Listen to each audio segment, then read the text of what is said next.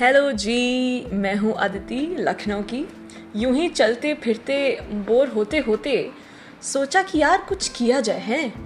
बातों ही बातों में आपका और मेरा मन थोड़ा बहलाया जाए।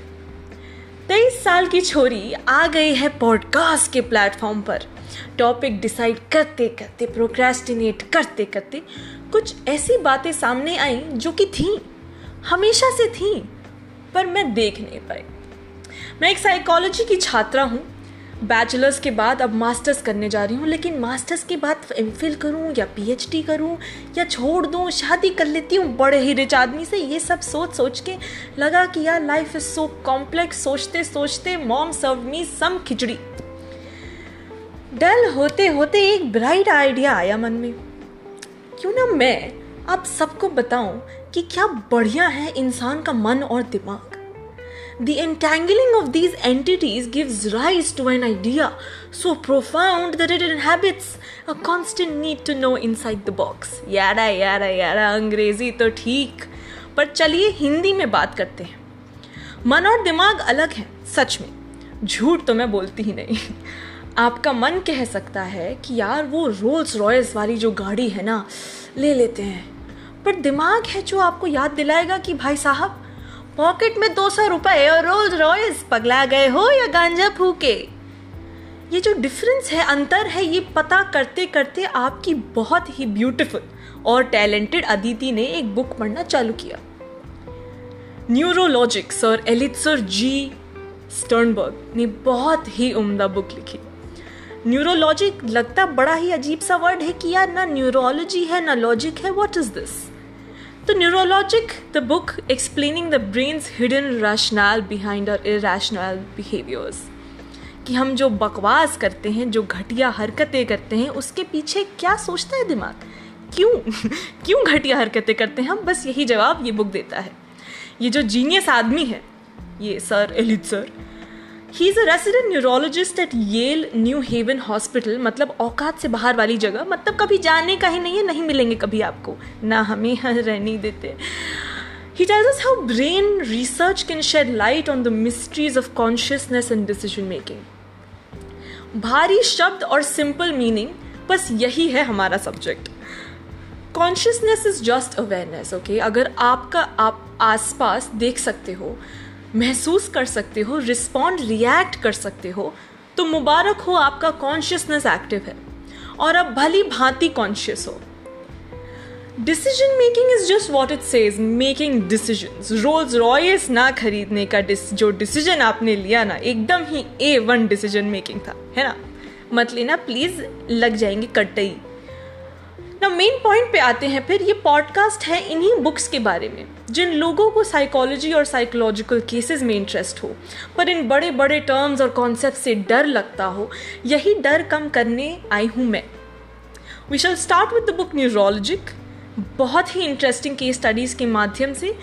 Let's discover the intricacies of the brain in a fun and easy way और क्योंकि कॉलोनियलिज्म ने मेरी हिंदी की ऐसी वाट लगाई है तो थोड़ी बहुत अंग्रेज़ी एक्सेप्ट कर लेते हैं ना? चलिए आज वॉल्टर की बात करते हैं। In the introduction of the book, Eliezer starts with a classic case, and in every case in the book, he changes the name and identification of the client ताकि आप लोग उसके घर जाकर नॉक करके परेशान ना करो। नहीं स्टॉकिंग इज़ रियल ठीक है? ये सब नहीं चलेगा इधर। हाँ तो वॉल्टर भाई बहुत ऐठन में थे कुछ दिन से हैं। His family and friends had reported घर में गेस्ट हो या कोई भी आसपास हो, बढ़िया से इग्नोर कर देते थे सबको, है? वो जो आपको सीन जोन पे लड़की ने छोड़ दिया है ना, वैसी ही सेम फीलिंग वॉल्टर के दोस्तों और रिश्तेदारों को भी था। कभी वॉल्टर चलते चलते गिर जाता, या तो कॉफ़ी से टकरा के कॉफ़ी की कप और वेस गिरा देता। पचपन साल की उम्र में at fifty five years Walter Kudan सी उनको कुछ दिख ही नहीं रहा था।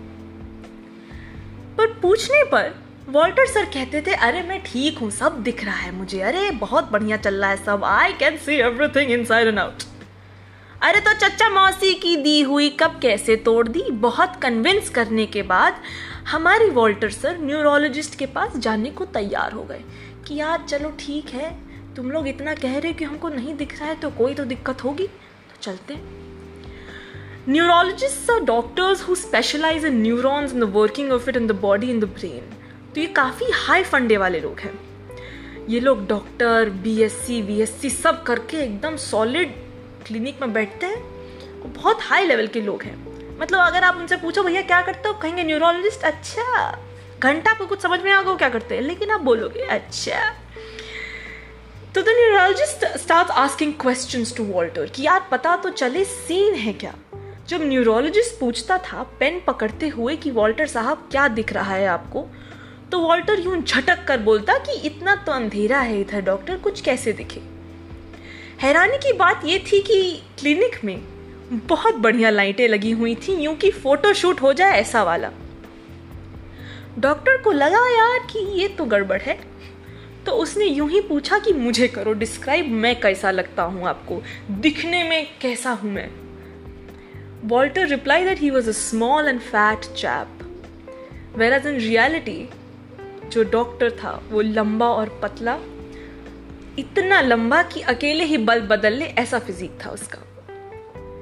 काफ़ी ब्रेन टेस्ट करने के बाद न्यूरोलॉजिकली सब कुछ देख के जवाब तो मिला। आखिर वॉल्टर को जब नहीं दिख रहा था तो वो एक्सेप्ट क्यों नहीं कर रहा था? ऐसे मज़ाक तो नहीं कर रहा होगा कॉज फिर काफ़ी सैड हो जाएगा। मतलब आपको दिख नहीं रहा, आप बोल रहे, नहीं नहीं, दिख रहा है, दिख रहा है but actually you can see any तो हम सबने सी टी स्कैन्स लाइफ में कभी ना कभी सुना होगा। तो सी टी स्कैन्स किए गए वॉल्टर के काफ़ी सारे, और इन स्कैन्स के बाद ये पता चला कि वॉल्टर भाई साहब को हुआ था स्ट्रोक और ये जो स्ट्रोक था, इसने बहुत ही घातक रूप से उनका ऑक्सीपिटल लोब और पेराइटल लोब दोनों ही डैमेज कर दिया था। डरने की बात नहीं है, थोड़ा और सिंपल बनाते हैं इसको। ब्रेन को बेटर समझने के लिए डॉक्टर्स और रिसर्चर्स ने उसे अलग अलग भागों में डिवाइड कर दिया ताकि समझना और समझाना दोनों ही आसान हो जाए। हमारे ब्रेन में चार लोब्स हैं और इनके डिफरेंट फ़ंक्शंस हैं।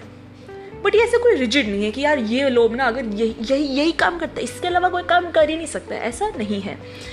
हमारा चारों लोब साथ में मिलके काम करते हैं और बहुत सारे फ़ंक्शंस हैं इनके they can always take up any other function if some function stops working the brain is way more complex than this so there are four lobes the frontal lobe the temporal lobe the parietal lobe and the occipital lobe क्या खतरनाक नाम दिया ना इन लोगों ने?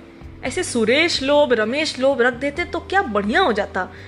तो थोड़ा elaborate करते हैं, ज़्यादा नहीं सोचते हैं कि नाम बदल सकते हैं, क्योंकि ये हमारे हाथ में तो नहीं है।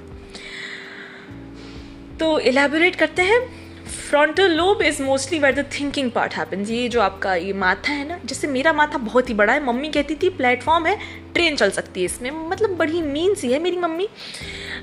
तो माँ ने कहा कि, बेटा प्लेटफॉर्म चल सकता then I like know this is my frontal lobe this is where my frontal lobe is यहाँ से मैं सोचती हूँ, इसीलिए तो मैं इतनी जीनियस हूँ।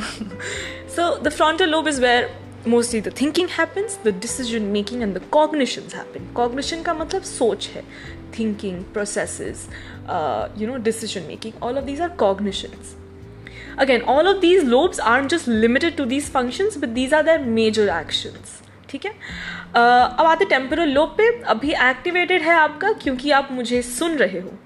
The hearing happens through the temporal lobe आते हैं पेराइटल लोब पे. Parietal lobe does like a of things and it's difficult to pinpoint all of this क्योंकि एक तो हम ईजी करने की कोशिश कर रहे हैं और आपको फ्रीक आउट भी नहीं करना है. तो थोड़ा ईजी में जाते हैं और थोड़ा टू द पॉइंट बात करते हैं.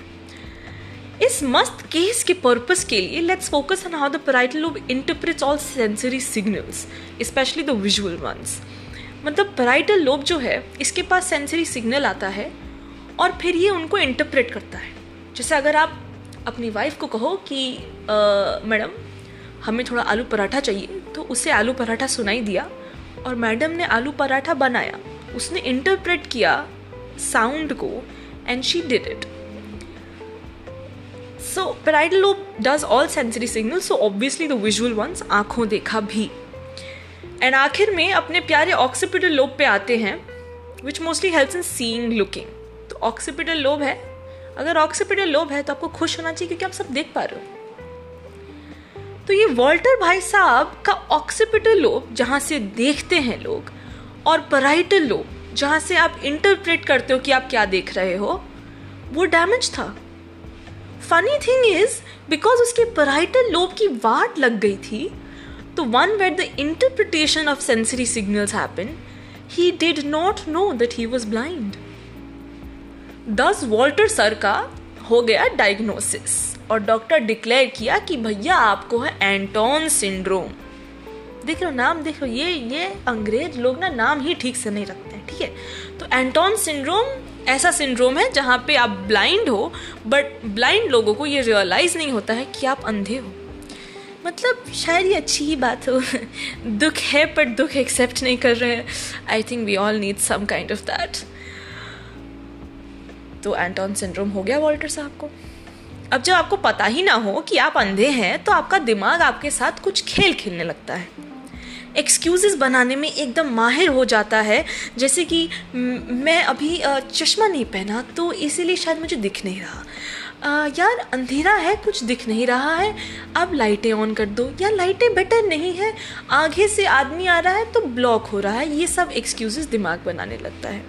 Now these are really valid excuses and we get to know that smart तो है यार ब्रेन ब्रेन में दम तो है।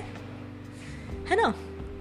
तो a case study like this is absolutely fascinating that is what the whole book is all about case studies लोग, उनका दिमाग, उनका मन। तो चलिए एंड करते हैं मेरा पहला शो आँखों देखा। यह शो का नाम प्लीज़ अप्रिशिएट माई क्रिएटिविटी और अगले एपिसोड में बात करते हैं कि क्या बचपन से जो लोग अंधे हैं, उन्हें सपना आता है? मतलब अगर आपने आज तक किसी फूल को देखा ही नहीं, सोचा ही नहीं, उसके रंग, उसके भाव, उसका ढंग देखा नहीं तो उसे आप इमेजिन कैसे करो? उसे आप ड्रीम कैसे करो? जानने के लिए सुनते रहिए psychologically speaking by yours truly and very beautiful Aditi Mishra thank you